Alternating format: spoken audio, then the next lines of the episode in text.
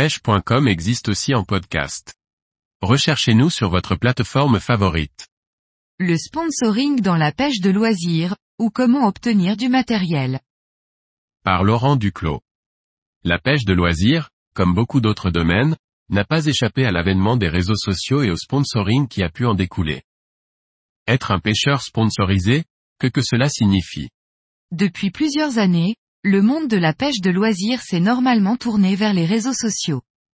L'occasion pour de nombreux pêcheurs de partager leur passion et pour les marques de matériel de pêche d'élargir leur communication facilement et rapidement. Avec l'avènement des réseaux sociaux et d'Internet, le monde du sponsoring dans la pêche s'est ouvert à un plus grand nombre. Autrefois réservé aux pêcheurs pratiquant la compétition, le sponsoring s'est aujourd'hui élargi à l'ensemble des pêcheurs amateurs. Il semble important de préciser la définition première du terme sponsoring, financer une entreprise, une manifestation, une équipe, un sportif, etc. pour obtenir une publicité, un surcroît de notoriété. Le pêcheur sponsorisé est donc considéré comme une vitrine de la marque et devra répondre à ces demandes qui peuvent être multiples.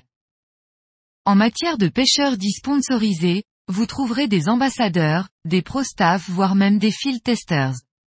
Autant de termes pour désigner des pêcheurs attachés à une ou plusieurs marques. Pour autant, les pêcheurs appartenant à ces teams sont très rarement rémunérés voire quasiment jamais. La plupart des contrats établis entre les pêcheurs sponsorisés et les marques permettent aux pêcheurs de profiter d'équipements et de matériel gratuitement pour la pratique de la pêche.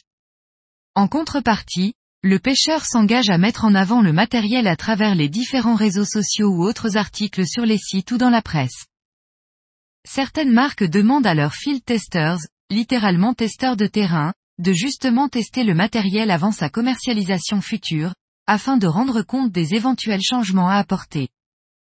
Pour ce qui est des marques qui ne proposent que des réductions sur les commandes de matériel de pêche, le terme sponsorisé n'est plus vraiment approprié.